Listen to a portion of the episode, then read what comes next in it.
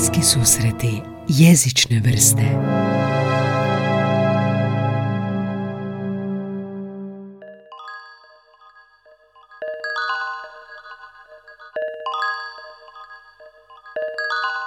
Da, uvijek me pitaju kad sam u nekoj stranoj zemlji, ono, gdje si naučila jezik, a ja uvijek kažem u školi. I stvarno je istina, ja sam... Martina Bertić, moja današnja gošća, školovala se za profesora jezika u Hrvatskoj, no gotovo čitavu karijeru predaje ga u inozemstvu, u Meksiku i Njemačkoj. Školsko obrazovanje išla i... Razgovarat ćemo, između ostalog, o učenju i podučavanju engleskog i njemačkog, iskustvu rada i prihvaćanju stranih profesora, programu hrvatske nastave u inozemstvu, te o meksičkoj kulturi i koliko smo slični latinosima. A kao i svi iste generacije, pokupila sam preko televizije i španjolski, koji je bio pasivan. Sapunice, onda- sapunice. Ja sam Gaj Tomaš, a vi slušate prvi hrvatski podcast o jeziku Bliski susreti jezične vrste. Pronađite nas i subscribeite na Spotify, Appleu, Stitcheru i svim velikim podcast kanalima. A to su, ja mislim, nekakve strasti kod nas se prevodilo. Aha. Često su me i to pitali. Nije bila otimačica Marisol i to. To je bilo moje, Pa, moje vrijeme. bila je, ali nekako mi nije ostala dragom sjećanju. Mhm, dobro. I kako te to sve onda motiviralo? Jesi otišla studirati jezike ili kako? Tako je, da. Um, iskristaliziralo se, iako sam voljela i druge predmete, ali uvijek je bilo ono hrvatski, engleski, njemački, pošto sam to, jel, imala sam iskustva s tim.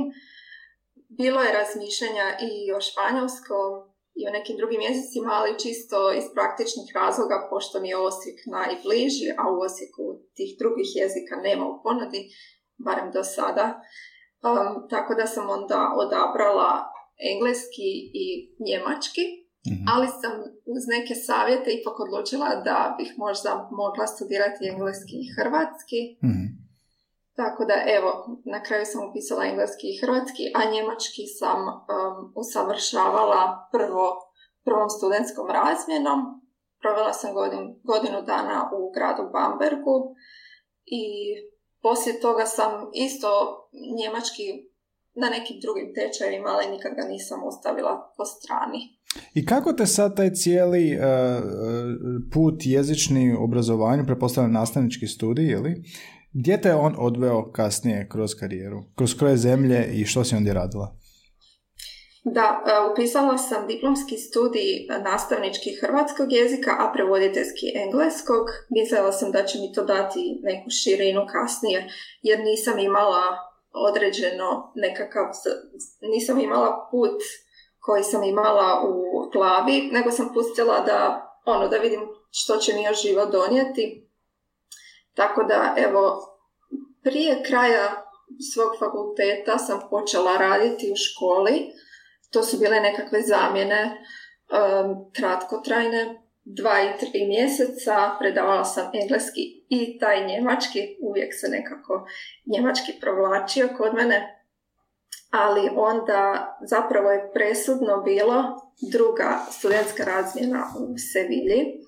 Sevilji? Tamo sam, Mm, zvuči dobro. tako je, u Španjolskoj. Ja se Da. lijepa koliko i govore da je lijepa. Jeste, stvarno. Stvarno je prekrasna. Ono, grad kao grad je predivan, ima prekrasnih građevina, ali i ljudi pridonose jako puno tom, toj ljepoti. Mhm. I tamo sam upoznala puno uh, Meksikanaca, stvarno, ono, Talijani i Meksikanci su u Sevilji svake godine valjda u ogromnoj većini. Tako da sam nekako, nisam ja to ozbiljno shvatila, ali evo, kao mogla bih doći poslije diplomskog studija, poslije diplome, jer mi je samo diploma bila ostala. To je bio Erasmus razmjena ili što u Sevilji? Da, da, Mhm. Erasmus razmjena. Imala si prilike raditi na španjolskom, usavršiti ga maksimalno, jel da? Jesi imala prilike razgovarati s izvornim govornicima ili je kao na Erasmusu što zna biti često da ostaneš u svom tom krugu međunarodnih studenata i nikad ne koristiš taj jezik? Da, mislim da je u ostatku Europe stvarno tako. Engleski je uvijek taj neki studentski jezik, bar mi je u Njemačkoj bio. Ali ne, u Španjolskoj se stvarno svi trude i pričaju, nekako propričaju taj španjolski, pošto evo, mislim da ga svi imamo nekako u uhu iz tih sapunica, koje su po cijeloj Europi popularne. A, I sami španjolci preferiraju španjolski, iako nije da ne znaju engleski, ali ono, vi dođete u, nisam, nisam živjela u studentskom domu kao u Njemačkoj, nego sam imala cimerice koje su izvorne govornice i one nisu govorile engleski. Znači njima je, ako čim malo čuju da ti možeš na španjolskom, to će im biti drago i, i govorit će na mhm. španjolskom. Tako je, da. A i meni je bilo drago, pošto kao jezičar i s tom sam namjerom i otišla u Španjolsku kako bih prvenstveno usavršila taj jezik, jer sam sve kolegije do tada već bila riješila i rekla sam dobro, uzet ću si sad ovaj semestar za uživanje za jezike i stvarno jesam a, učila sam španjolski, počela sam od B1 i to je bila dobra odluka jer samodisciplinirana sam bila i učila sam jako puno i samostalno. Počela si od B1 jer si gledala sapunice ili jer si me prije toga već savladala negdje tečaj ili samostalno ili kako? Pa, znaš što, um, išla jesam na nekakav tečaj jer ima jedna Meksikanka u jednom mjestu pokraj moga, ali to nije bilo dugo. Um, ali imala sam knjigu, tako da sam tu knjigu sama radila. uh I onda sam ono, i u razgovoru s cimericama i um, kad smo tek počeli s tom grupom, profesorica je rekla da bi, da bi to bilo u redu, tako da sam nastavila s tim mhm, stupnjem. Mm-hmm. Jel ti to što si nastavnički smjer završila pomoglo da sama sebe podučavaš jezik? Jako puno, da. Jeste, da. E, vidjela sam to u toj disci- samodisciplini i kako sam, već nekako sam znala gdje bih mogla naći neke informacije, neke zadatke. Uzimala sam recimo e, već, već s rješenjima neke zadatke tako da bih se mogla ono ispraviti, da ne moram tražiti mm druge da mi pomažu u tome. Tako da evo, puno, puno razgovora, puno slušanja, puno gledanja različitih programa i ali najviše razgovor sa cimericama, jel da? Sve ono što si vježbala možeš primijeniti u autentičnom okruženju, jel? Da, da, jer kad sam tek došla, primijetila sam da imam nekako ogroman i taj bio uh, jaz između pasivnog i aktivnog korištenja španjolskog, što mi ono razumijemo, ali nemaš u Hrvatskoj stvarno nemaš priliku gdje koristiti taj jezik. I umjetno je dosta ako koristiš, ovo je autentično. Da, ono, pričaš sam sa sobom, ali mislim, nisi to, recimo, sjećam se kad sam došla i negdje drugi, treći dan, ono, trebam usisati stan i sad, ne znam kako bih nazvala taj aparat koji mi treba, nigdje ga nisam naučila koristiti, nego baš to iz svakodnevnog života. Tako da, eto. Jesi se lijepila post-itove po, po uređajima s Pa nisam. nisam, iako cimerica jeste to radila za engleski, ali evo, nekako sam uspjela i bez toga. Dobro, u Sevilji si bila dakle na razmini, koliko je to trajalo? Semestar ili godinu dana? Da, trajalo je od veljače do srpnja 2017. Mm-hmm. Ok, i onda se vraćaš nazad u Hrvatsku. Jel? Da. E, I uh, jel onda uh, krećeš raditi s jezikom ili uh, što se događa i gdje krećeš raditi i kako to izgleda? Tako je, kad sam došla, počela sam pisati diplomski rad. Mislim, nisam ga baš revno pisala cijelo ljeto, tako da je ostalo ono pred kraj, deveti mjesec. I onda sam obranila taj rad, dobila sam diplomu i zaposlila sam se u jednoj osnovnoj školi u Babinoj Gredi. Tamo sam isto bila samo na zamjeni mm i to je trajalo do, do nove godine, jel, do božićnih praznika i zapravo nakon toga još je ostalo neka tri tjedna i ja sam onda otišla za Meksiko. Za Meksiko? Ok, odlaziš Meksiko raditi kao profesorica? I kakav je, kako je došlo do Meksika, zašto baš Meksiko i kako uopće ovoga profesor engleskog postaješ tamo, jel postoje neki preduvjeti ili jednostavno samo diploma dovoljna i interes? Da, zapravo me nitko nikada tamo nije pitao za moju diplomu, da. nisam je morala prevoditi, nisam morala dokazivati apsolutno ništa. kako sam otišla tamo, um, Mislila sam da ću ostati samo dva, tri mjeseca. Turistička viza dopušta šest mjeseci mm ostanka i planirala sam se prijaviti na natječaj za ovo što sada radim, znači hrvatski jezik u inozemstvu. I ono mislila sam super prilika prije nego što počnem raditi jer onda kasnije bude teže i sve. i zapravo tamo sam uh, otkrila da ću moći jako puno iskustva steći u nastavi u različitim institucijama jer nije toliko službeno, kako bih rekla, nema natječaja, mislim možda ima inače, ali gdje god sam radila, ja sam samo pokucala na vrata i ostavila svoj životopis. Imala sam samo u jednoj školi ogledni sat, zamolili su me da vide kako ja predajem, a u svim ostalima su me samo ono, na kontu toga što sam europljanka, što sam vjelkinja, njima je to bilo super kao reklama za njihovu školu. Aha, jer su, da, jer su to bile sve privatne škole. mm Stvarno se su privatne škole i zapravo u Meksiku je tako da su otprilike, pa dobro, svi ljudi koje sam ja upoznala, svi su prošli kroz privatno školovanje. U Meksiku je dosta velika razlika između bogatih i siromašnih i nekako možda 30% ljudi je bogato i ide u privatne škole i to su onda i privatne jaslice, vrtić, predškola, osnovna škola, sve do fakulteta. Znači, cijelo formalno obrazovanje postoji privatni, privatni segment toga, jel?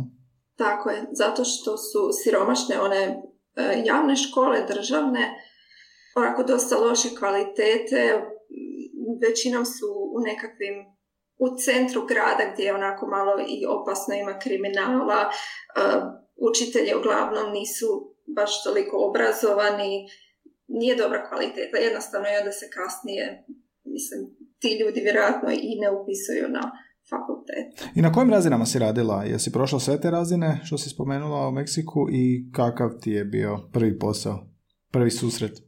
Da, prvi susret je bio u jednoj privatnoj školi, franšizi, koja se zove Ingles Individual.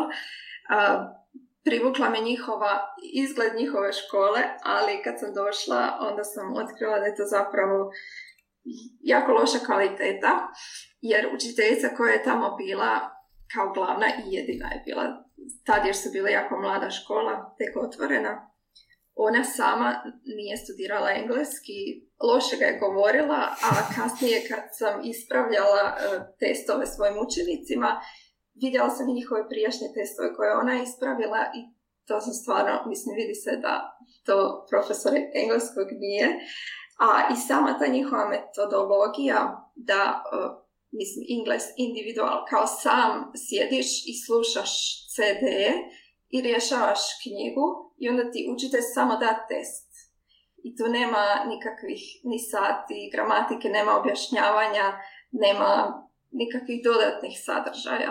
Čekaj, znači e, netko sjedi sam, učenik sjedi sam, e, sluša e, audio, uh na temelju toga usvaja, je li ima nešto i zapisano ili prati samo zvuk ili što? Ima samo još jednu knjigu koja, mislim, moji učenici su bili svi ljudi koji su već radili, to nisu bila djeca, mhm. a knjiga je bila onako dosta djetinjasta, mislim, ok, na početku se treba učiti dijelove tijela i sve to, mhm. te neke osnovne stvari, ali nije mi se to svidjelo baš, tako da, evo, nakon, mislim, tri mjeseca sam odande otišla i zaposlila se u jednoj školi gdje sam predavala kao business English. mm ali to isto nije, nije bilo onako kako sam ja zamišljala. Isto jako loša razina engleskog i učenika koji onda nisu mogli pratiti to jer im je falilo dosta od prije, a trebalo im je za posao, tako da cijela ta priča nije baš kako, bila. Kako djeca uče tamo engleski? Lugo uče od prvog razreda, je li to prvi strani jezik? Kak je to u odnosu na naš sistem? Pa zapravo u e, tim javnim školama nisam imala iskustvo, pa ne mogu reći, ali mislim da oni uče engleski od prvog razreda, da. Mhm. Samo što evo, mislim, i u Hrvatskoj se uglavnom uh, njemački jezik uči preko hrvatskog. Mhm. Na svatu ima dosta hrvatskog i samo se jako slabo uči Aha, tako i kod njih, jel? Njemački. Mm-hmm, da, tako da evo, vidimo kako naši recimo izlaze iz škole ne znaju govoriti njemački, tako i oni mm-hmm. uglavnom ne znaju govoriti engleski. Aha. Ako se sami ne mm-hmm. pozabave s tim. Dobro. I a, znači naši, mi smo bolji u engleskom, jel? Naši učenici u Hrvatskoj, mi smo bolji u engleskom, bi rekla. Pa rekla bih da da. Mm-hmm. Mislim, naravno, ima ljudi koji odlično govore, ali to su oni koji su jel, sami sebi plaćali dodatne sate ili mm nešto dodatno. A koliko im je bitno engleski Meksikancima ili im je ono jako važan u poslu? Meksikancima je iznimno važan engleski, mislim da je najvažniji što im je prvi susjed i naj, najdužu granicu imaju sa Sjedinjenim američkim državama i svi nekako imaju tu aspiraciju da ili odu tamo ili rade u nekim američkim kompanijama, mhm. tako da dosta, dosta i vole učiti strane jezike i to ne samo engleski. Ja sam dobivala upite i da, da ih učim i njemački. To je onako više bilo kao iz neke zabave. mm Tako da mi to bilo jako, jako lijepo čuti. mm I u tom gradu gdje sam bila ima dvije velike tvornice automobilske. Jedna je Mercedes, tako da imaju dosta e, Njemaca, a druga je nekakva japanska, mislim da je Suzuki. Nemojmo uzeti za riječ, mm ali onda su zbog toga imali dosta i e, japanskog jezika. Eto, oni su voljeli učiti jezike, pa... I kad usporediš rad koji si uh, imala kad si bila u Hrvatskoj i rad s njima, koji je tu izazov bio? Jesu li isti tip učenika koji isti problemi, odnosno ono, s materinjem, s materinjim jezikom i ovo što si usporedila kao kod nas s njemačkim, previše se priča hrvatskog. S kojim su se problemima najviše oni susretali? Što im je najteže u slavodavanju engleskog bilo? Ja mislim da im je, imaju dosta ono false friends e, riječi koje zvuče isto, ali nisu, ne znače isto. Mhm. I izgovor. Izgovor definitivno mislim, svima nam je to nekako ono zadnji, zadnja prepreka da zvučimo, da zapravo sladamo savršeno jezik, ali mhm. da, kod njih se ono baš čuje i kod učitelja i kod učenika. To je kao neka interferencija, uzmu nešto iz svog jezika i onda prenesu u, u engleski, pa onda zvuče tako, jel? A, a što nije ta, ta riječ, kao recimo eventually i eventualno, jel da? Tako nešto. Pa da, mm. da, tako nešto. Ali, da, htjela sam još reći, tu su bile dvije škole, ali još sam radila u uh, zadnje dvije kojima sam radila, one su me stvarno onako ispunile totalno. Uh, jedna škola stranih jezika za odrasle, u kojoj sam obožavala raditi, to je bilo u popodnevnim satima, a u jutarnjoj smjeni sam radila u uh, školi koja je obuhvaćala od, ono, od rođenja pa do 12 godina. Um, to je bila um, jedna isto privatna škola, ali bazirala se na Montessori pedagogiji i nekako bilo mi je jako ugodno tamo raditi i iako sam radila od 8 ujutro do 9 na večer svaki dan, uh, bilo mi je onako baš, baš svaki dan sam voljela odlaziti na posao i uh, jako mi se sviđala ta radna atmosfera u Meksiku. Ja ne znam je li tako svim Meksikancima, ali toliko se nekako dobro osjećaš na poslu, nema nekakvog straha od šefa. Uh, na primjer, moji su šefovi bili mladi ljudi do 30 godina i oni su me uvijek nekako poticali da, da dam sve od sebe, da, da se iskušam u svemu što želim. Ja, na primjer, u školi gdje sam kao bila učiteljica engleskog jezika djeci, ja sam usto i prevodila prevela sam jednu knjigu stručne literature s engleskog na španjolski, a i prevodila sam za vrijeme nekakvih seminara edukacija koje su bile organizirane za zaposlenike te škole. Isto prevodila sam im s engleskog na španjolski, a i kad su neki roditelji dolazili na informacije, recimo ako su Njemci, onda su mene pustili da, da im ja isto to govorim na njemačkom, iako bi se oni vjerojatno nekako snašli, ali znali su da ja imam iskustva s njemačkim, pa su me i tamo isto ono, htjeli su da, da ispravam sve, sve što bih htjela. Uh A u cijelom tom sistemu školstva, je li to kao i kod nas, osam razreda, uh, ili kod ovih privatnih, jesu to isto razredi ili kako to ide? Da, kod svih je isto, um, poslije ono vrtić predškola, onda dolazi osnovna škola koja traje šest godina, uh to se zove primarija, onda ide sekundarija, i onda ide fakultet. Znači isto je ono tri razine, samo nije četiri, četiri pa dalje fakultet, mm-hmm. nego je šest prvo, pa onda mislim da je pet ostaje. Mm-hmm. Ili šest, isto nisam sad sigurna. Mm-hmm. I onda fakultet, jel?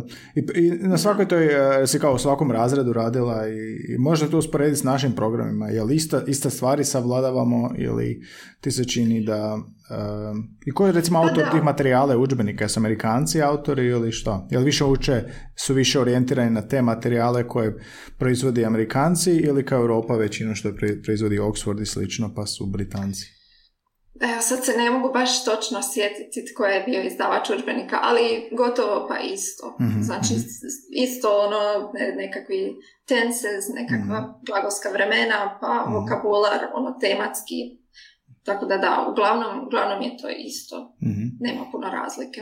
Um, dobro, i kako je to sve utjecalo na tebe? Ti si dakle onda već neko vrijeme tamo u tom trenutku, uh, govoriš engleski s kojim radiš, na kojem radiš, španjolski koji ti je u svakodnevici, um, jesi gubila kontakt sa hrvatskim, jesi ostala, u, jesi koristila, je li utjecalo to na tvoj materinji jezik? Jo, jeste. U tom vremenu stvarno je. Ja sam se svojima samo govorila na hrvatskom. Nismo se čuli baš svaki dan, pošto vremenska razlika je 7 sati. Mhm. Pa je bilo malo teško i to uz, uz dva posla još ono, sresti se i s njima. Tako da ja sam apsolutno samo španjolski i engleski koristila i jesam zaboravljala sam neke riječi. Mislim, bude to smiješno, ali jednostavno izađu ti iz aktivnog govora i svakodnevno. Šta, pričala bi, govorila bi nešto i onda se ne možeš sjetiti, kako se kaže, Da, usisavaće ili da. šta? Da, sjećam se da sam nešto htjela sam reći kran, ne znam zašto ona ogromna Da, da. uh, struktura, bila je nekakva dinner in the sky, mislim. I objašnjavala sam mami, nisam se mogla eto, te riječi sjetiti. To mi je Mhm. ostalo u sjećanju. Ali nije bilo strašno. Mhm, mhm. A znači uzme dana kao ut- utječe na tebe što, što i ne koristiš jezik, jel da? Pa svakako da, to je bilo godina i pol. Mislim, ja sam u tom gradu srela dvoje ljudi koji su iz Srbije, tako da sam i s njima mogla ipak, nekad nismo se često viđali, ali evo ipak se nađe i u jednom meksičkom gradu koji je zapravo drugi najmanji grad u, tom, u toj državi i u takvom gradu se nađe ljudi koji govore naš jezik. Balkanci. Um, kako e, taj bilingvalizam tvoj koji je dakle onda engleski i španjolski počinje utjecati na tvoj identitet, tvoju sposobnost, jel? Si primijetila da počinješ drugačije zvučat na dva jezika? Jesi primijetila da, a, ne znam, jednako te, je- je- jezik te oblikuje u smislu karakteristika, pokreta, manerizama, identiteta, jer to je već neko vrijeme si tamo i koristiš uspješno dva strana jezika. Da, pa da primijeti se um, zato što, evo na primjer kad sam se pokušavala prisjetiti tog vremena, to je sad bilo prije dvije godine, ravno, uh, trebala sam sama sa sobom malo početi pričati španjolski kako bi mi pristigle te sve uspomene. Nekako je to kod mene kao u nekakvim ladicama, pa moram izvući španjolski da bi mi došle one sve uspomene što se tamo događalo. Um, ali da, kad pričaš španjolski, nekako se počneš osjećati isto kao latino. Oni su, to svi znamo, ono, veseljaci. Imali smo ovdje Erika u tvom podcastu. Mm. Uh, tako da... On je rekao da smo ono- slični, latinosi i hrvati. Ne se slažeš s tim? Je, je, jesmo. Uh, slični smo u tim nekakvim zabavama, proslavama, ali oni stvarno kroz cijeli život im se provlači ta neka zabava, ta neka jednostavnost. Stvarno nisam doživjela puno nekakvih ljutih ljudi, onako nekakvih mrgoda. Ja sam valjda imala sreće ili su Meksikanci stvarno tako veseljaci pravi. Dobro, to se perpetuira kroz jezik, jel, naravno, i onda te to oblikuje kao osobu, zar ne? Da, da, imam baš onako sve uspomene vežem za to neko veselje i bezbrižnost Mhm, meksičku. mhm. Znači li to da onda kad pređeš pričati engleski da odjednom a, zauzmeš drugu nekakvu osobnost ili je to i dalje Da. ta? Je, je, primijetila sam kad sam radila u toj zadnjoj školi e, engleskog za odrasle, a, baš se nekako malo osjećam i ja ozbiljnije. Mislim, ne toliko kao recimo njemački, ali da, malo, malo se osjećam onako, možda je to zato što sam engleski i učila uvijek u školi, nisam ga nikada onako, nisam išla u neku recimo nisam u Americi provela više vremena jer u Londonu, tako da možda i to i meni podsjesno. Tako da engleski uvijek nekako u tom settingu školskom predavanje i objašnjavanje struktura možda i zbog toga, ali mm da, primijetila sam to. A kad bi njemački krenula pričati, tu si bila najozbiljnija. Tu nema smijeha, humora i šale. Pa da, tako nekako, ali iskreno tad e, njemački toliko mi se bilo teško prešaltati na, na taj zapravo to bi bio četvrti jezik tako da ono, mislila sam možda ja i ne znam toliko dobro njemački, ali onda kad sam došla tu uh, i kad sam zapravo pustila sa strane recimo španjolski, pošto ga više tu stvarno nisam trebala, nisam imala prilike koristiti, opet je to onda lakše bilo. Mm-hmm. Kako je sa španjolskim u Meksiku koristiti ga redovito? Primjećuješ da je jezik alat ko što je nama ovdje alat za komunikaciju, za ono da se znaš porazumjet, uh, raspoznati ili se oni oslanjaju na jezik na neku možda višu razinu nego što bi mi to možda očekivali. Je li im komunikacija veći dio života? Spomenula se ovo veselje, jel se to odnosi na ta nekakve dijaloške ono...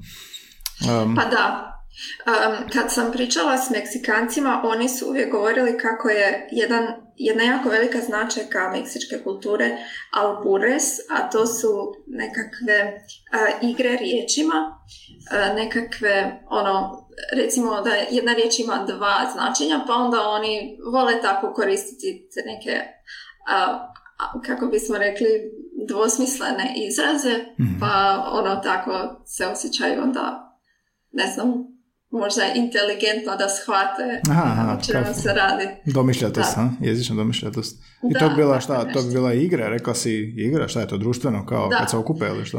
Ma ne, nego ono jezične igre, recimo kad kažu nešto, a to može značiti dva smisla. Uglavnom je mm. nešto vulgarno i nešto normalno, tako da... A ne, ja mislim u kojem kontekstu, kao na okupljanju nekom ili u školi ili kako? Da, na okupljanju uglavnom. Mm. Da, mm. mislim u školi ipak mora biti malo drugi nivo. Ali uh, mislim, meksički, da ga tako nazovem španjolski, teško se nauči ako ne živite tamo, jer to, su, to je toliko uh, nekakvih regionalizama koji se i sami razlikuju u samom Meksiku od regije do regije, od grada do grada, nekakva jela uglavnom se zovu drugčije, uh, ne znam, mm, recimo riječi kao uh, čicharrones ili um, kako se zove ono od kukuruza, ne mogu se sad sjetiti, ali stvarno ono, kad dođete recimo e, tamo gdje sam ja živjela Aguas Calientes i dođete negdje e, recimo na more, onda oni to totalno nekako drugčije zovu, pa morate znati i taj nekakav uh, standardni španjolski koji koji se govori, ono, koji se uči u školi. A možeš povući paralelu između španjolsko-španjolskog, recimo i Sevilje, i meksičko-španjolsko? Govorimo li to o dijalektima, govorimo li to o leksiku? Koje su to najčešće razlike? Sad si leksiku biti uglavnom spomenula. Da, leksik svakako, ali ima i u gramatici. Sjećam se kad sam došla u, na taj tečaj španjolskog u Sevilji, da sam tek tada prvi put čula za AIS ili ACE nastavak, za drugo lice množine. Na primjer, uh, abeis, a u, Njema, u uh, Meksiku kažu um, sa an. Nemaju taj uopće nastavak. Mm. Tako da, kad, kako sam ja odrasla s telenovelama koje su sve uh, meksičke... Daj nam neku rečenicu da, da probam shvatiti razliku. Da, uh, lo habéis intentado, na primjer, uh, pokušali ste, ili Pokušali ste vi kao množina ili vi kao ispoštovanje? Tako je, vi množini. Uh-huh. A ovaj drugi da, primjer je? Koji, koji no, nije an, aha. an. Tako da aha, nema aha. ovoga ice, Aha, aha, aha. Dobro, znači dakle, gramatička razina. Uh-huh.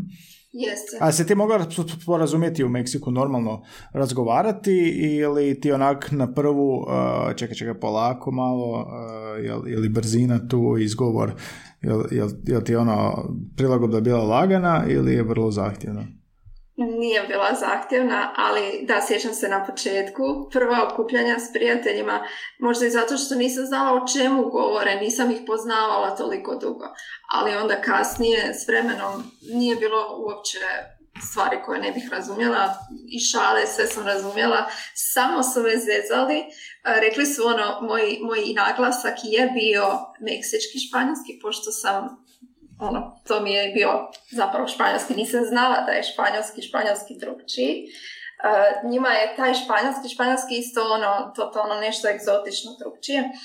Ali uh, smijali su mi se zato što nisam naglašavala R, na primjer... Ha, njihova tvrdo, ono, tri put R. Da, da, da, kao na primjer, nešto je strašno, es horrible, ja bi govorila ono nekako normalno R, mi u Hrvatsku nemamo tu razliku. Nama u A oni imaju različite R? Mm-hmm. Imaju različito, da, kao fuerte, horrible, baš moraš nekako R, uh, kao traktor neki, mm-hmm. da, horrible.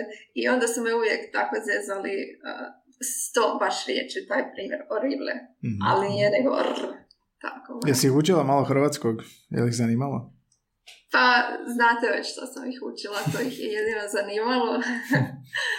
Ali da, znali su reći i pivo ili kava s mlijekom ili tako nešto. Mm, mm, mm. Da, zanimljivo im je bilo. Uh, jel ti, ono često kad učimo ga strani jezika je ta brzina, učiš na tečaju ili, ili s nekim, jednostavno naučiš koristiti jezik, no kad dođeš u autentično okruženje, brzina te šokira, jel to autentično mi ide brzo, nema tu strpljenja za, za nekako standardni jezik, pa dijalekti, pa ovo ono.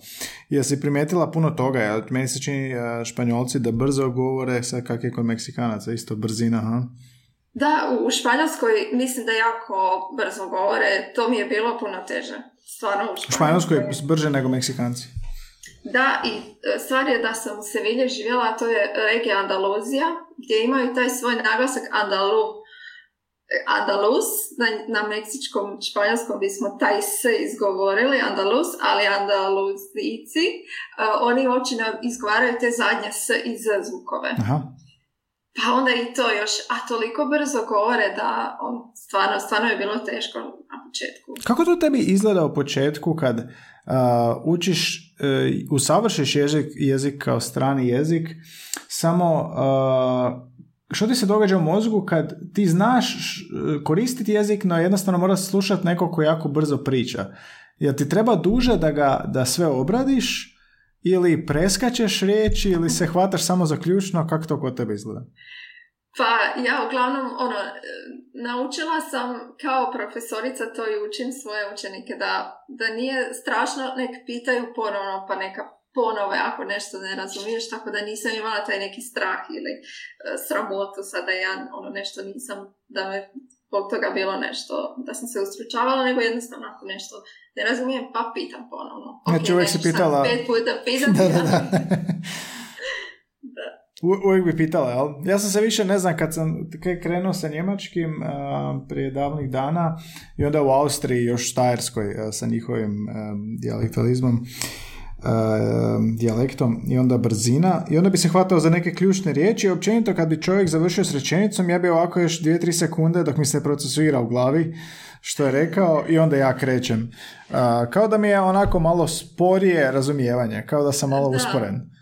Da, pa da, ili to i onda onako ponoviš dvije, tri riječi kao ono, jesam dobro razumio? Aha, jesam, ok, dobro, onda Aha. Dobro, uh, ili imaš još neki anegdota kak je bilo raditi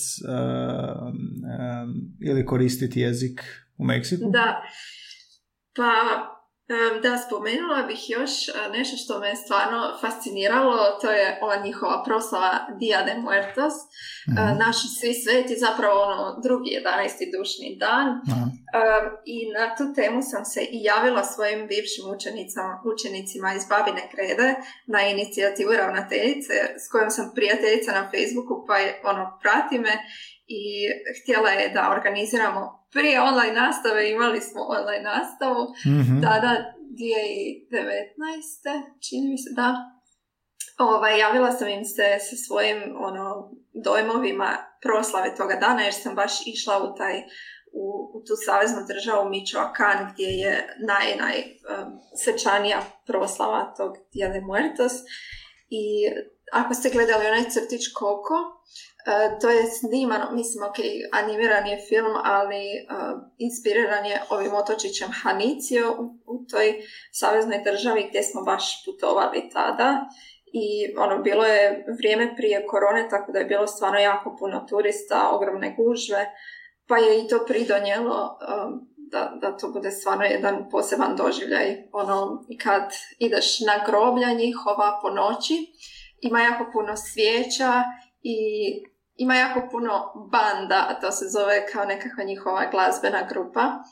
Um, ono što sviraju, recimo, nekakva što bismo možda rekli, možda nekakav folklor, mm onda imaju taj običaj da za svog dragog pokojnika organiziraju tako jednu nekoliko pjesama da im odsviraju i da oni onda plešu kod njih na grobu. Plešu na grobu, to kod nas nešto drugo znači. da, ali bude stvarno, stvarno lijepo. Nema uopće nikakvog ono, horora ni nešto da te strah, ne. Zato što je, je tako su Meksikanci veseli i bude stvarno, stvarno lijep doživljaj i oni posebno onda i okite te grobove, imaju te nekakve oltare pa onda stave uh, cvijeće koje je tipično flores de cempasúchil, to je onako narančasto cvijeće, pa stave, ne znam, omiljenu hranu pokojnika, neku, naravno, sliku, pa neku dragu uspomenu, recimo, mm, stave i svijeće, stave poseban pan de muerto, nekakav slatki kruh i to sve onako ima baš za tu specijalnu prigodu bude lijepo okićeno. mm Kao što se rekla, veselje, jel? Čak i ako da, se radi baš, baš bude veselje. ozbiljnim darima.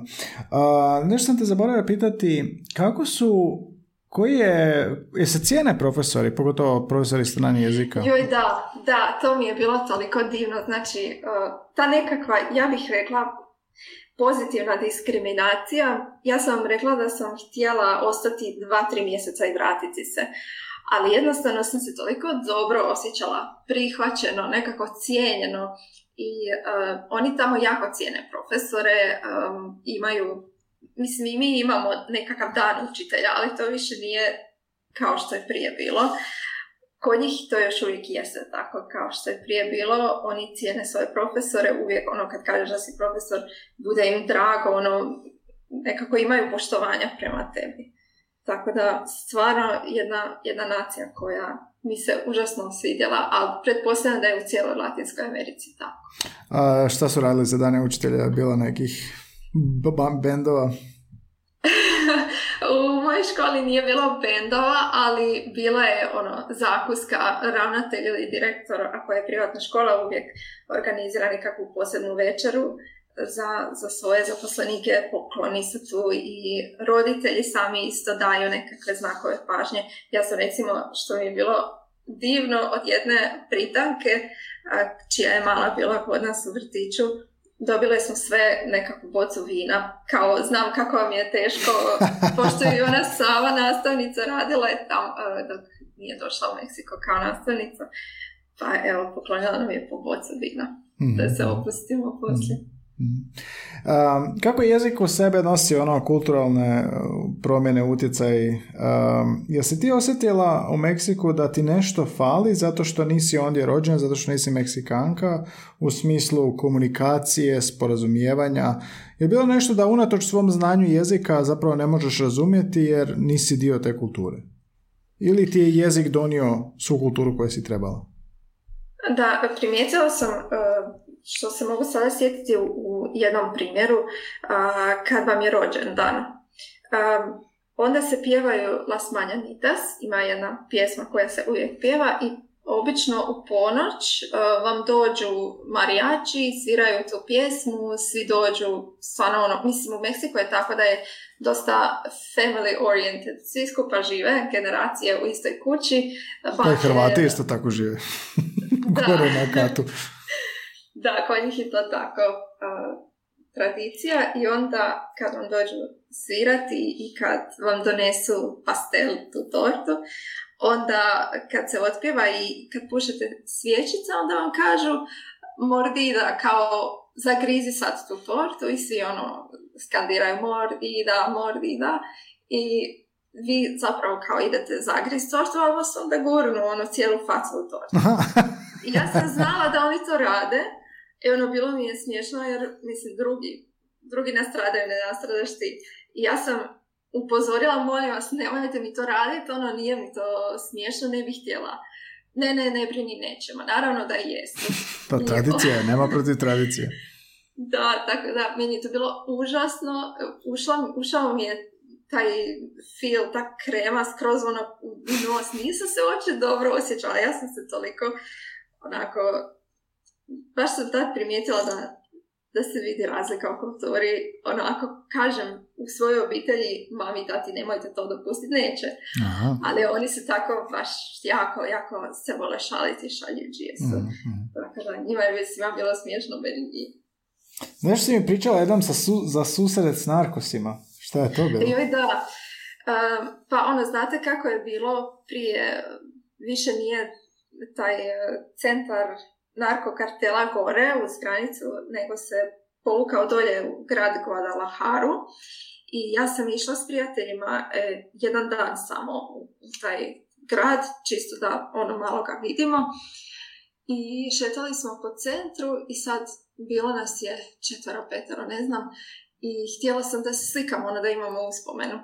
I nisam ja ništa ono razmišljala ni o narkosima ni ništa, nego vidjela sam neku curu mlađu i ono, pretpostavljaš da će ona znati ono, uhvatiti kadar i, i sve to kako uh, sada mlađi više misle na te stvari i pitala se me da nas usika, ono, može bez problema, ajde stanite. Oni, svi moji prijatelji su se nekako stisnuli, ja ne znam šta, ono, prestali su govoriti, dala mi je mobitel nazad i sad par koraka dalje pitam pa što je bilo, što vam je Kaže, pa jesi ti normalna, ti si pitala ženu od narkosa da nas slika. Jel nisi vidjela tipa? I ono, pa nema pojma, nisam gledala tipa, što? A tip je bio nekakav nabildan, imao je dva pištolja na sebi, ali ja to nisam vidjela jer je bilo u toj nekakvoj kao torbici i ušao je u blindirano vozilo sa svojim ovaj, zaštitarima. Ja, ja, meni je to sve promaklo, ja sam samo htjela jednu sliku ostali ljudi su bili malo stariji, pa sam mislila, eto, da je to pametno, ali mislim nije nam se ništa dogodilo, nije to uopće toliko strašno, da. Da, da, to nije strašno. Možda da, pitaš idući put njega, pitaj njega za sliku. da, hvala Bogu, pa nisam. mm Ok, i koliko si dugo dakle bila onda u Meksiku i koliko dugo si radila s engleskim tamo?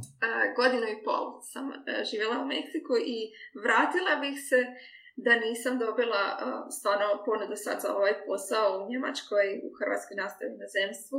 Znači, kompletno iz jedne vesele uh, veseljaka latinosa dolaziš u, u Njemačku. Kako ti izgleda ta promjena?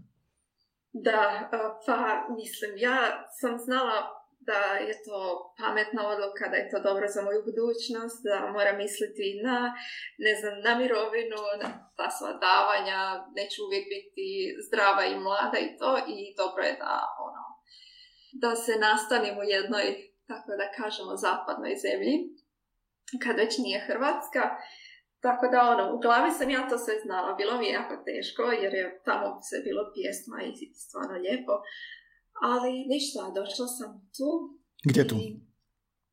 Došla sam u Hamburg, mm grad totalno na sjeveru Njemačke, mislim da je nekih tisuću i pol kilometara dalje od, od mog mjesta, od moje obitelji, ali mislim kad usporedite to s Meksikom stvarno nije strašno, to je samo jedan let. Um, inače iz Meksika trebate tri leta, nema, nema baš nešto direktno iz Zagreba ili tako nešto, nego ili Madrid ili ne znam, Brisel, ja sam iz Brisela išla za Cancun, pa onda od Cancuna opet treba do tog grada neki drugi let mm. ili čak dva.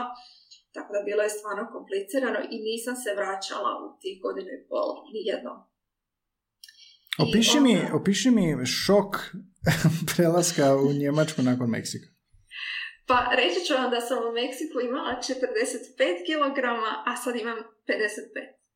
Tako da je prva stvar je, je ta prehrana, ta hrana koja je tamo bila stvarno onako um, puno povrća, nema nikakvog kruha, nema čokolada, nego je, nema toliko ni piva možda kao u Njemačkoj ili nije toliko hranjivo, ne Mhm, znam. mhm, mhm. Ali to je prvo bilo ogromni šok. Meni jeste falila naša hrana, ali opet se nekako navikneš kroz to svo vrijeme. Navikneš da ti više ne fale ćevapi, ni burek, ni jogurt, zapravo jogurta tamo isto ovako na, našeg kiselog nema. Totalno novi okusi i onda dođeš tu i mislim nije mi bilo toliko veliki šok jer sam već živjela godinu dana u Njemačkoj Mhm. Prije, ali da, fali, fali ti to, ali eto. I što, što krećeš raditi u Njemačkoj? U Njemačkoj radim kao učiteljica u hrvatskoj nastavi u inozemstvu. Znači nešto za što se jesam školovala, ali nikad nisam mislila da ću u inozemstvu predavati hrvatski svoj jezik. Kakav je to posao? Kome predaješ? E, Koja je razina? Zašto? U koje svrhe? Da, pa evo, hrvatska nastava u inozemstvu, e, nastava je hrvatskog jezika i kulture za djecu hrvatskih državljana koji privremeno ili stalno žive u, nekim drugim zemljama kod nas, jel, Njemačkoj. I e, toj djeci zapravo hrvatski jezik je obiteljski jezik. Oni ga ne govore osim sa svojima obitelji, u školu idu u njemačku školu, pa uče tamo i neke druge jezike, ali hrvatski ne.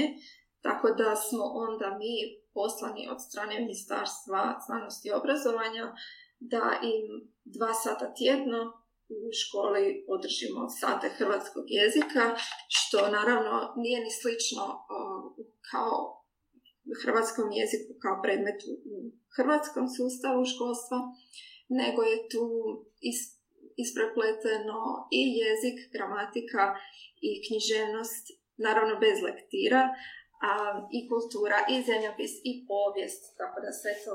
Oblikujemo. multidisciplinarno. A čekaj, Da. oni, oni će znati hrvatski kao materinski jezik, jer oni od, odgajaju se bilingvalno, jel? Da, Djeca. Pa, ono, imamo stvarno različitih predznanja, zato što nisu sva djeca rođena uh, u Hrvatskoj, neka su rođena u Njemačkoj, nekima su roditelji i bake i djedovi rođeni u Njemačkoj, tako da je njima stvarno teško, ali ono, roditelji i bake i djedovi žele da im ipak ostane čisto da se mogu sporazumjeti s nekom rodbinom koja je ostala još u Hrvatskoj. I to je za djecu do Mhm. određene, ili do, do koje je to razine? Samo osnovna škola ili što?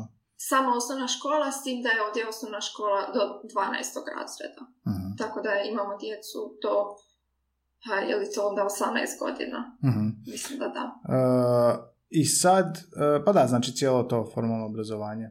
Da, kao osnovna i škola, osnovna i srednja kod nas. I ko, koji, koji je, koliko tu ima takvih učenika? Koliko treba vas profesora? Koliko zapravo ima u Hamburgu takve djece? Mhm. A, naša koordinacija je koordinacija Hamburg i Berlin i mi imamo ove godine manje učenika u odnosu na prošlu zbog ono, očitih razloga, a, pošto nam je sad nastava online, Um, ali imali smo prošle godine um, oko 450 učenika, ove godine nekih 370.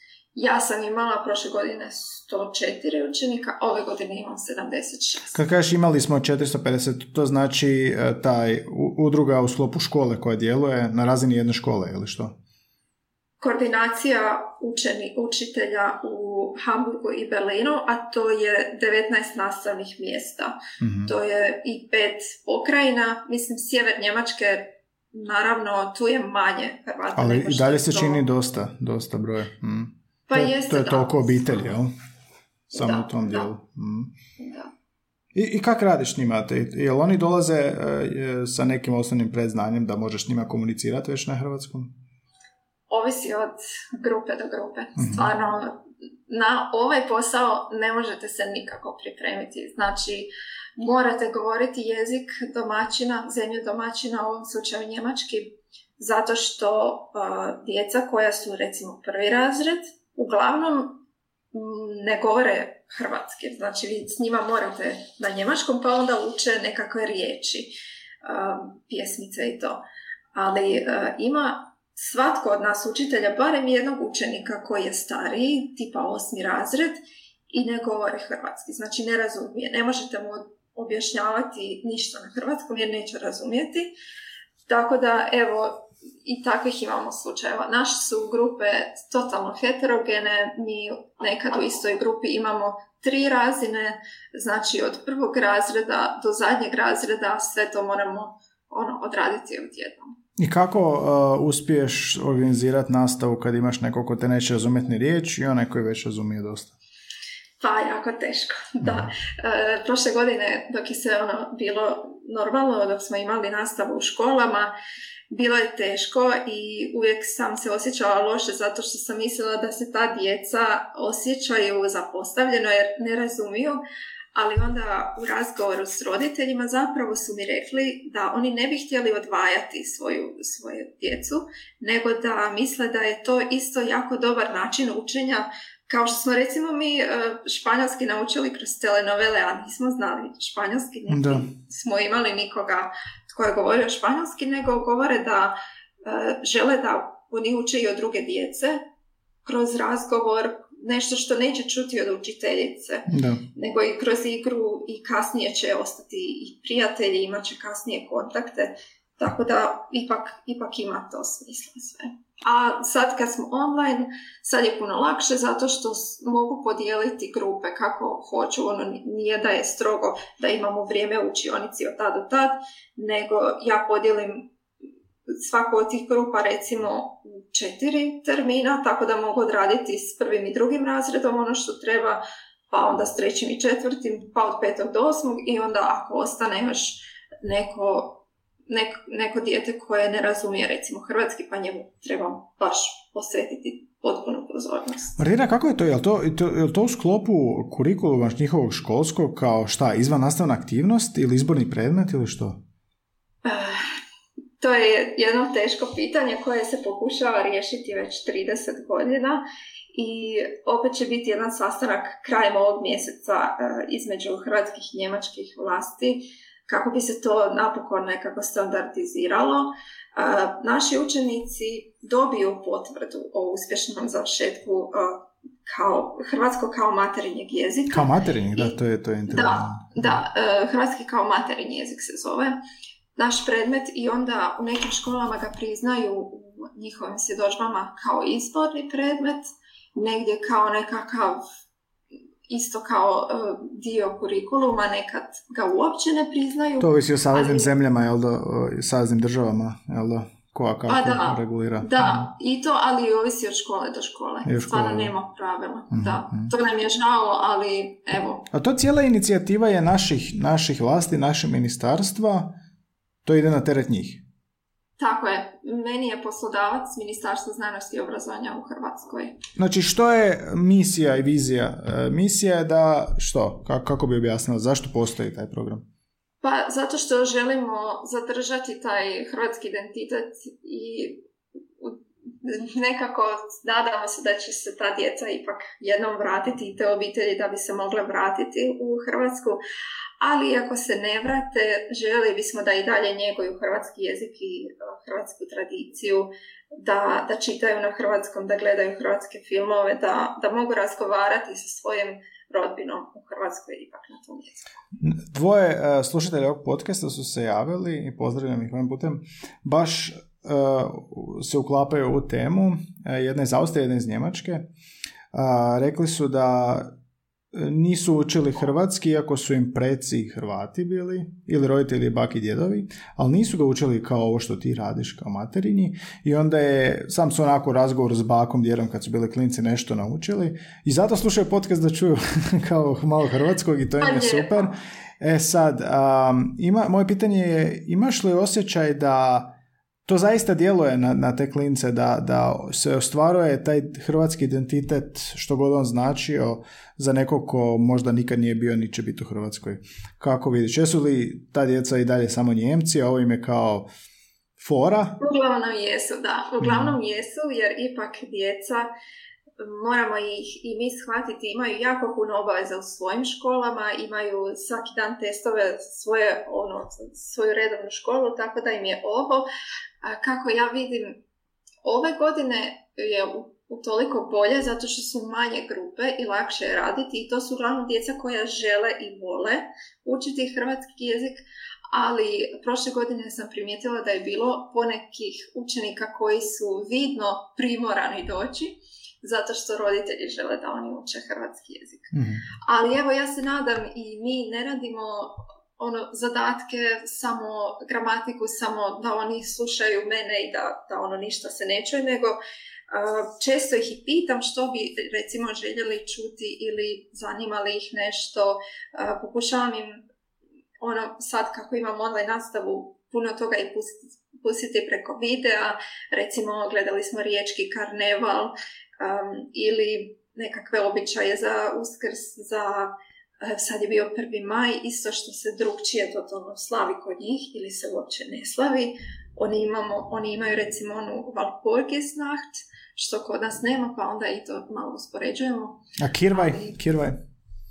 da, to još mislim da nisam spominjala, ali super ideja, da. A, kako oni vide nas kroz te, to sve što s njima radiš, kultura, jezik? Kako oni vide Hrvatsku? Pa znaš što, oni uglavnom vide kao ono, Urlaubsziel, Mhm.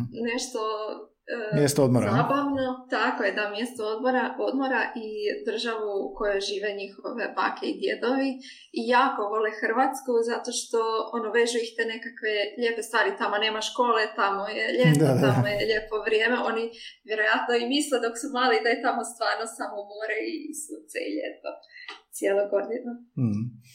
Dođite vi živjeti pa ćete... Pa, ne, ne govorim im to još dok Da, su da, da. tako mali, ali... Pripremi ih na to.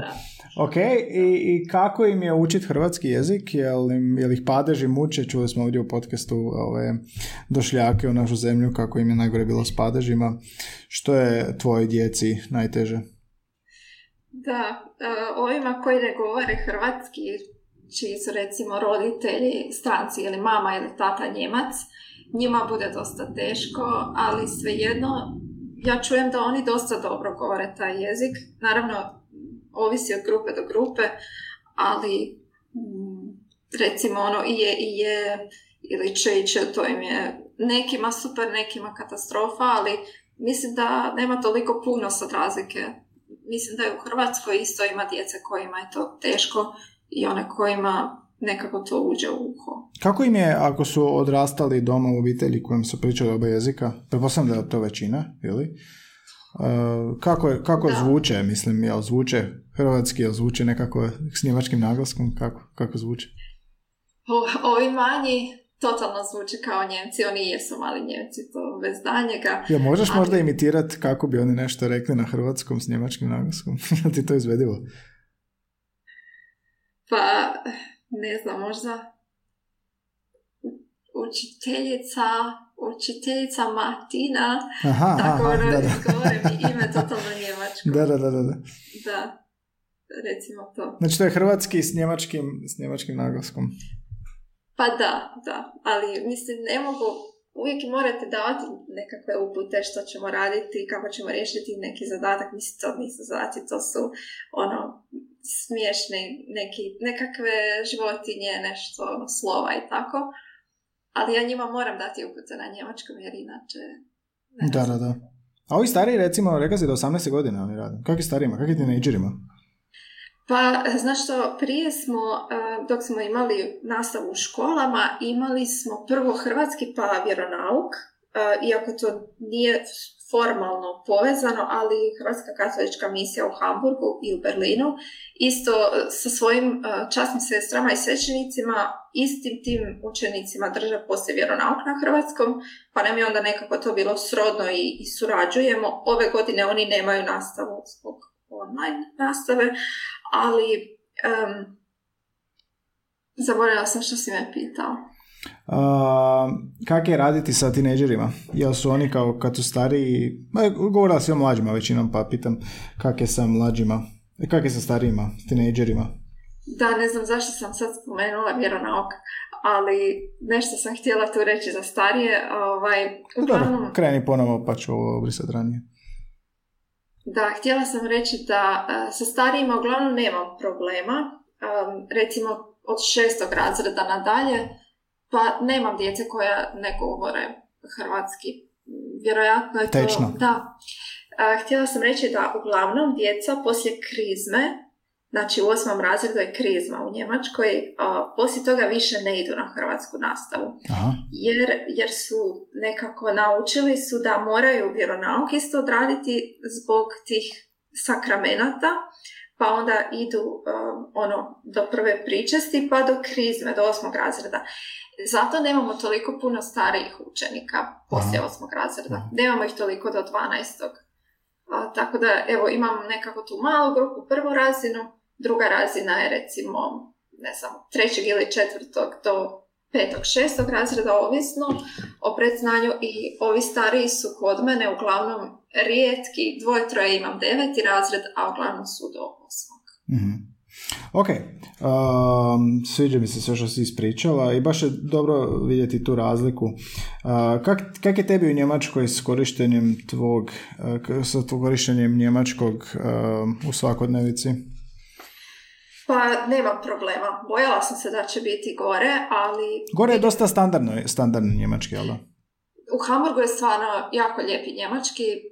Ono, ja nisam primijetila da imamo nekakve... Recimo samo kažu uh, Hamburg, taj H na kraju nije Hamburg, nego samo, samo to onako nekakvih nema, jer sam živjela prije toga u Bavarskoj, to zapravo nekakav Oberfranken gdje je bio nekakav Frankiš, to je bilo stvarno grozno, ali srećom nisam radila tada, nego sam išla samo na fakultet gdje sam učila engleski.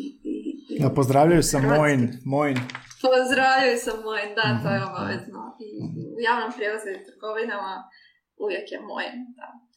Ali, evo. Mhm. Za neko ko, ko recimo sad sluša i uči njemački i želi ići u Njemačku ili raditi, raditi ili, ili jednostavno uh, iz strasti i hobija, uh, što bi izdvojila, budući da je živiš u Njemačkoj, da je od praktičnih stvari najučinkovitija metoda kako usavršiti njemački ili što je tebi najviše pomoglo? Teško je reći zato što ja imam jako puno predznanja i mhm. jako sam puno sama radila, ali uh, jako, jako je bitno u Njemačkoj da, da imate volju za učenjem i recimo ne znam sada na, koje, na koji posao se cilja ili je li to turistički, ali da, definitivno jezik je nešto što je presudno ovdje. Mora, morate govoriti jednostavno njemački zato što puno ima tih nekih birokratskih stvari, trebate se prijaviti, trebate zdravstveno osiguranje. Kad odete kod doktora, recimo, jako rijetki su oni koji govore engleski ili oni koji žele govoriti engleski. Tako da za te stvari stvarno treba. Ali nije to ništa strašno i ne mora se prije naučiti. Um, ja sam nekako učila njemački iz knjiga, ali kad dođeš tu pa imaš te nekakve recimo Arbeit geba Bescheinigung, te nekakve užasno dugačke riječi koje ti zvuče i izgledaju strašno, ali zapravo kad ti znaš za što ti to treba, otkud ti to, kad povežeš to nekako s nekim svojim iskustvima, onda da, to dođe stvarno lako i nije strašno. Ja bih recimo savjetovala ljudima da nauče praktične situacije, kao to recimo odlazak u doktora, odlazak u trgovinu i te svakodnevne situacije koje ti trebaju kad izađeš iz kuće. Da, mm. da, svakako, a i meni je isto jako puno pomoglo to što kako ove godine imam puno više vremena, pošto ne idem u škole, onda sam upisala isto jedan tečaj formalni i onda to je nekakva struktura mhm. koja mi pomaže da, da budem organizirana, da ne zabušavam, da svaki tjedan ipak odradim to što trebam. I je li taj tečaj tako usmjeren na te praktične situacije, na praktičnu primjenu jezika? Pa rekla bih da jeste, da, zato što imamo nekakve tematske cjeline. Imali smo do sad univerzitet, taj nekakav školski riječnik, imamo sada uh, medicinski riječnik, tu neko ono baš za odlazak kod doktora, kad trebate recimo naručiti nekakve operacije ili nešto, nije stvar samo da se sporazumite, nego morate i razumjeti što vam netko kaže, tako da mm, mm. stvarno treba, treba dosta vokabulara isto.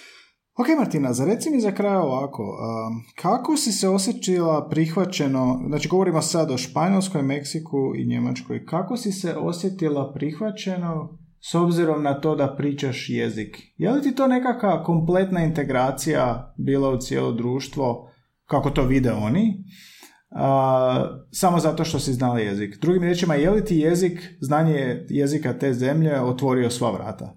Je li to bilo dovoljno? Pa ja mislim da je. Mislim da je užasno bilo bitno uh, da razumiješ jezik, da možeš s ljudima govoriti na njihovom jeziku, zato što ono, nisam uh, se osjetila kao da, da nešto ne mogu. Stvarno i, i u Meksiku sam se toliko slobodno osjećala da mogu pokucati na vrata i pitati ono, hej, trebate li nekoga, mogu li to raditi. Uh, tako da mislim da mi je jezik stvarno bio ja bih rekla i, i naj, najvažniji u, u svim tim mojim putovanjima i životu vani. Um, ok, u Španjolskoj sam bila student, pa onda nisam imala te nekakve um, situacije iz stvarnog života, nisam morala Ok, tražila sam stan prije, ali to je isto bilo samo na neko određeno vrijeme. Nisam tražila posao ni ništa tako. Ali isto, um, recimo u Španjolskoj sam imala grupu prijatelja koji su iz Sevilje i koji su me ono, vodili po gradu, objašnjavali tradiciju, kulturu. bio je jedan festival za Semano Santo, za veliki tjedan, za uskrs. I onda smo ono kod njih u kući gledali iz balkona, recimo te sve procesije i bude ti nekako lijepo se osjećaš kad možeš upoznati totalno nečiju kulturu, kad možeš razgovarati s njihovim roditeljima, bakama, djedovima, kad nemate neke jezične barijere. Tako da mislim da je to stvarno olakšalo velike cijelu tu situaciju. Naravno i u Njemačkoj, jer mislim da tu da, da ne znam njemački, da ne bih mogla pa ne znam, ne znam kako bi to izgledalo zato što nemate riješen stan kad dolazite tu kao učitelj, vi morate sami sebi naći sve to, morate otići u zdravstveno osiguranje, morate otići u, um, u tu općinu gdje se morate prijaviti, sve, sve to morate sami odraditi i to na njemačkom, tako da stvarno jezik mi je bio ogromna pomoć i zato mi je bilo toliko lako i mijenjati poslove i zemlje i zato nisam se bojala nikakvih novih ovaj, iskustava ni, ni zemalja ni poslova zato što sam znala da će mi jezik biti jako velika pomoć. Jezik doslovce otvara vrata i imaš osjećaj da bi tako mogla da bilo kojoj zemlji ti se nudi prilika da ćeš prvo savladati jezik da ti, da ti sve bude kasnije lakše. Pa da, da. Do sad me nisu nisu me privlačile neke zemlje čiji jezik ne poznajem, tako da ne znam kako bi to bilo, recimo da odem, ne znam, negdje u Aziju, recimo u Kinu ili Japan, gdje stvarno ne poznajem jezik, ne znam. Mislim da se ipak ne bih usudila, jer mi ta nekakva sigurnost jezika, mislim da, da je to meni osobno dovoljno, uh, dovoljna mi je ta sigurnost. Da, mislim da će onda sve biti u redu. mm Na kojem jeziku sanjaš? Kako kada. Ali dogodi se, dogodi se sad njemački sve više. Dok sam bila u Meksiku, to je uvijek bio španjolski. Ali da, to, to ti uđe nekako podsvjesno. Ne razmišljaš na njemačkom? Često, da. Mm. da. Što to uopće znači razmišljati na njemačkom? Pa ne znam, kad razmišljam što moram recimo obaviti ili s kim se moram razgovarati. Je to kao neki unutrašnji monolog koji vodiš sa sobom. Tak ja recimo i na hrvatskom. Da. Pričam sam sa sobom. da, da. I pogotovo kako je sad e, korona, pa ono, ne viđamo se toliko. Često i šetam sama, pa onda i, dok šetam isto razmišljam ono, na njemačkom, pa tako sama sebe recimo i treniram i, i nekako učim tako i sama sa sobom. A i često slušam tvoj podcast. Da. A kad pišeš ovoga to-do listu recimo ujutro što trebaš napraviti, pišeš na njemačkom? Aha, kad pravim shopping listu, onda je uvijek na njemačkom. Dobro, dobro, to ima smisla, taj proizvod će se tak zvat. A neku to-do listu što trebaš napraviti danas ili radiš se to? A to je uglavnom vezano za posao, tako da da, onda pišem to na hrvatskom i recimo kad su nekakvi dokumenti vezani za školu, ali opet za, na njemačkom su tipa ove potvrde, to uvijek zovemo bestätigung, ili tako nekakvi termini to, to isto koristimo na njemačkom. mm Um, koliko često čuješ hrvatski na ulici? Dobro, sad kad, kad ste u lockdownu, ne toliko, ali ranije. Jako rijetko. Mislim da mogu na prste jedne ruke nabrojati, pošto u Hamburgu po nekim službenim podacima živi 9000 Hrvata, a u samom gradu oko 2 milijuna ljudi, tako da stvarno mm. nije lako sresti nekog Hrvata vani. Mm. A, dobro, Martina, hvala ti. Puno si, puno si nam korisnih stvari ispričala. Daj savjete za neko ko uči strane jezike. Kako jezični podcast, imamo vjerojatno i studenta i polaznika raznih tečajeva. Um, koji su tvoji top tri savjeta za učenje stranog jezika, pogotovo za nekog ko se želi integrirati u drugu državu? Pa isto ovisi puno o osobnosti tog čovjeka, što voli uh, i o predznanju. Recimo ako netko već ima predznanje iz škole, govorit ću sad recimo za njemački, uh, rekla bih da treba jako puno raditi sam, treba procijeniti koje su mu recimo slabe strane, pa onda na tome raditi više ako ide na neki tečaj, isto treba iskoristiti e, tu priliku što ima tu profesora, pa onda smisliti neka pitanja ili pitati za savjet, e, tražiti dodatne materijale. Naravno, ako ima vremena u svoj posao za to. Mhm. Ali mislim da, da treba se što više baviti jezikom. Ne mislim konkretne savjete, što? Slušati, gledati TV, što, što misliš da je možda najkorisnije? Za neko ko nije u Njemačkoj, ko nije u toj zemlji gdje se govori taj jezik. Pa, mislim, meni nisu toliko pomogli filmovi ni pjesme. Ja osobno to ne bih preporučila, ali uh, nekakve udžbenike koji imaju dobru strukturu, uh, neke zadatke iz gramatike koji već imaju rješenja pa da se mogu tako kontrolirati, mislim da je to, to je dosta dovoljno i mislim da je to ok. mm Um, dobro, Martina, ti si živjela eto, tri ili posjetila puno više zemalja učila, um, govoriš sad tečno, znači uh, španjolski, njemački, engleski, još neki jezik? Ne. Um, što je tebi uh, jezik? Baš me zanima tvoj odgovor, uvijek pitam sve goste što im jezik predstavlja u jednoj riječi. Da moram ovako pogađati dobro, ti, ti ćeš prvo reći pa ću ja reći što bi ja za tebe rekao. Ali što je tebi jezik u jednoj riječi i zašto? Razmišljala sam, znala sam da ćeš me to pitati i stvarno ono, to su klasični odgovori, identitet, sreća, bogatstvo, sve to, ali primijetila sam koliko jako koliko me to ispunjava da svaki dan ili nekome predajem jezik ili ja sama učim i onda sam nekako odlučila da će za mene jezik biti zadovoljstvo. Zadovoljstvo koje, mhm. koje dobiješ zato što s jezikom radiš? Kao primatelj ili, ili pre, Tako je, mm. u, u oba smjera. mm da. mm super. Ja bih rekao integracija za tebe. Malo politička riječ. Pa da, jeste i to je, ali evo, razmišljala sam i o tome koliko mi stvarno sreća i veselja donosi, koliko se ispunjeno osjećam nakon svakog sata ili hrvatskog ili kad sama učim, tako da mislim da je zadovoljstvo ipak. mm Super. A, Martina Betić, puno ti hvala na gostovanju i svemu što si ispričala. Je li ima nešto što bi ti htjela čuti u podcastu? Ja rekao si da slušaš, pa si vjerojatno e, vidjela priješnje goste. Jednog si i dovela, Erika Laska Ferreru. on je bio odličan. koga bi htjela ili, ili koju vrstu gosta bi htjela čuti u ovom podcastu? Pa, jako sam mi se svidjela isto epizode s mojim profesoricama. Volim uvijek slušati tako o jeziku, o meta jeziku, o lingvistici i o prevođenju isto. Kolega moj Renato je bio isto kod tebe, on je baš s mog smjera. pa evo, htjela bih isto više, više iz struke, više, mhm, mhm. recimo možda kratistika. Mhm, da. Svidjelo mi se ono kad si analizirao onaj etimološki riječnik, to je bilo isto baš zanimljivo, mm, tako da može nekog gosta koji se bavi etimologijom. Odlično. hvala ti puno na predlozima, na svemu što si ispričala. Evo, Martina je Hrvatica u inozemstvu, odnosno inostranstvu. vidimo, saznali smo malo kako to izgleda kad ti zapravo odlaziš u drugu zemlju i koristiš taj jezik strani jezik.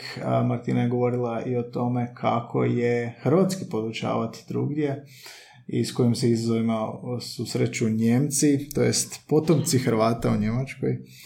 i kako na identitet, na san, na razmišljanje, na navike, na osobnost utječe korištenje drugog jezika u dužem jednom periodu. Jel? Na kraju krajeva, Martina, šta si ti? Jesi ti Hrvatica, jesi Španjolka, jesi Njemica? Što si najviše? U kojem postotku si što? O, e, pa najviše sam naravno Hrvatica, ali e, onako mislim da, da će mi zauvijek ostati, toliko sam sretna što sam imala e, tu priliku da iskusim taj latino život, tako da evo, zauvijek će mi to ostati jako jedna lijepa uspomena, ali da, Hrvatica koja živi u Njemačkoj vjerojatno će tu i ostati. Ok. Hvala ti puno na svemu što si ispričala. Molim, hvala tebi što si me zvao.